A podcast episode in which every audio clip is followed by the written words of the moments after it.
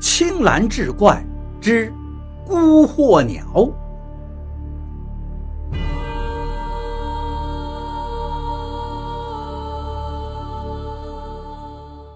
话说清末民初，在老上海的浦东镇有一家织布的老铺子。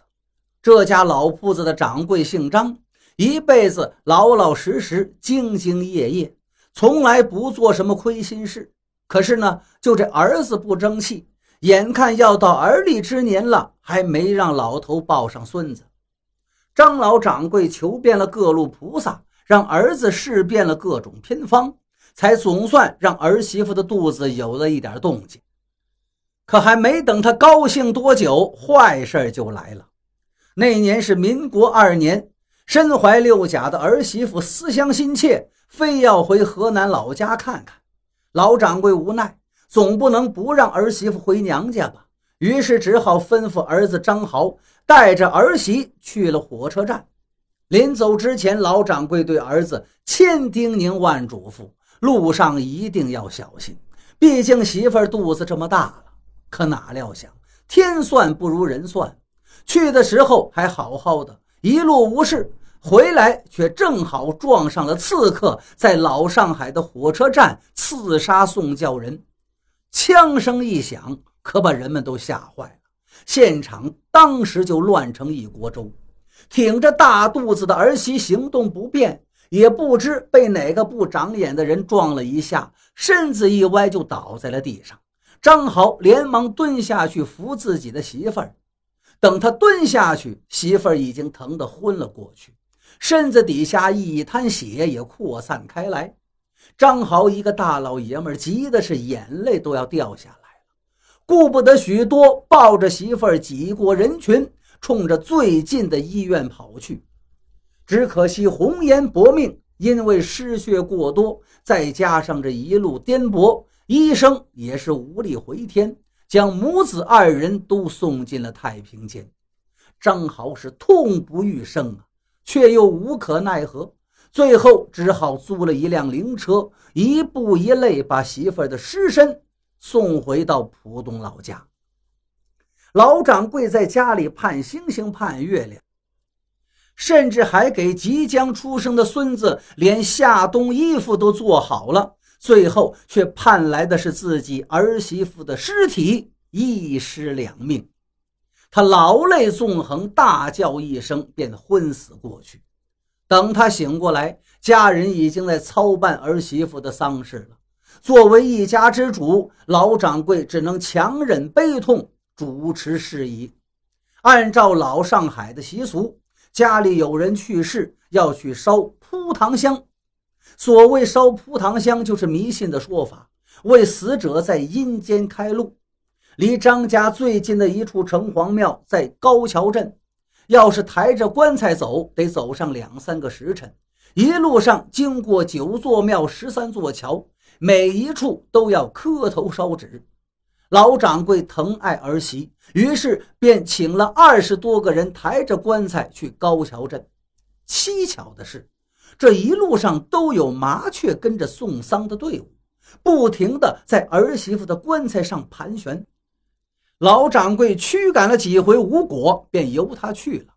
到了晌午时分，众人才到了高桥镇的城隍庙。老掌柜刚进去烧完香出来，就看见无端的平地一股怪风吹来，把盖在棺材上的红布就给吹走了。他带着众人慌慌张张的去捡红布，谁知回来的时候，竟然看见棺材上多了一只死麻雀。那麻雀身体微热，显然是刚死不久。而一直盘旋在棺材上方的麻雀群，此时。也不见了踪迹，他骂了两声晦气，拎起麻雀的尸体就扔了。回去的路上倒是平安无事，只是到了弄堂口的时候，那群黑压压的麻雀又出现了，看得直让人心里发慌。丧事办完的晚上，老掌柜总觉得有什么东西跟着自己，果不其然，在他睡下之后，就听见门外传来两声扑棱声。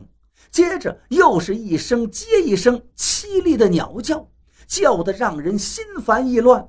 他气急了，披上一件衣裳出了门。门外月光皎洁，他循声望去，只见自己儿媳妇生前住的屋子上有一只大鸟，不停地扑棱着翅膀，那凄厉的声音就是从那儿传过来的。老掌柜捡起一块石头就扔了过去，那怪鸟灵活的一跳就闪了过去。他接着又扔了几块小石头，都被那鸟躲过了。他虽然很生气，也没办法。只好回身把门关紧，就去睡了。第二天起床的时候，他发现那只鸟居然还在。昨天天黑没有看清楚，到了白天才发现那只鸟居然是诡异的血红色，生着两只圆鼓鼓的眼睛，目不转睛地盯着他。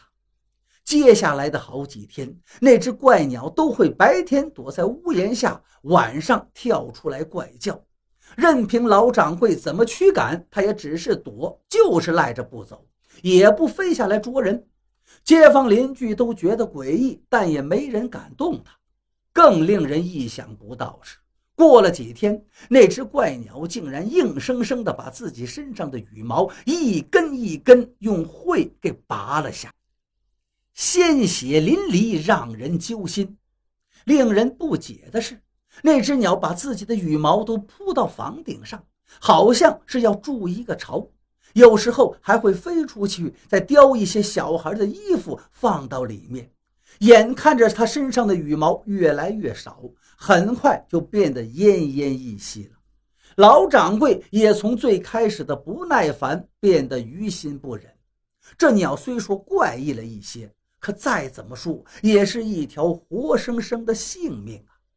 就这样持续了六七天，老掌柜终于耐不住性子，他思来想去，最后还是跑到镇南，请来了对这些怪事颇有一些见地的老梁。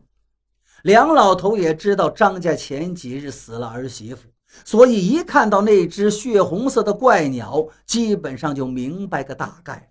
他嘱咐老掌柜，天黑之前。把做给没有出世的孙子的衣物放在门口，再摆一些祭品和一个稻草做的娃娃。天黑之后，无论听到什么声音，千万不要出门。老掌柜按照他的吩咐做了。当天夜里，就听到那只怪鸟的声音比前几日又大了几分，更加吓人。只不过到了后半夜就不再叫了。天快亮的时候，他又听到砰砰两声，大概是那只怪鸟在用自己的身体撞门。老掌柜吓得腿都软了，也没敢去开门。没过一会儿，就听到一声撕破云天的凄厉叫声。不知怎么着，他听的这个声音，自己竟流出了两行浊泪。等到次日清晨，天光大亮，他出去一看。只见那只血红色的怪鸟躺在自己放的那只稻草娃娃身上，身子已经变得僵硬。那些做给未出世的孙子的衣服，已被怪鸟嘴边吐出的鲜血染成了暗红色。他也不知道是害怕，还是因为一些说不出的复杂心事，急忙给那个怪鸟跪下磕了几个头。这才壮着胆把场子清理干净，又把那只鸟的尸首给埋了。他也大概猜到了，那只怪鸟与自己苦命的儿媳妇应该有着莫大的关联。自此之后，张家再也没有经历什么怪事。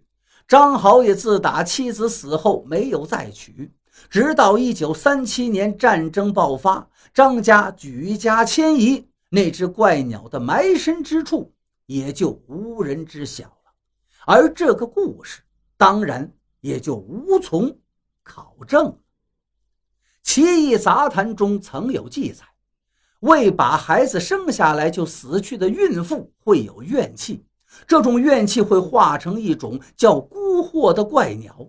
这鸟并不伤人，只是模样怪异，全身血红，会一直在自己生前的屋顶上啼叫。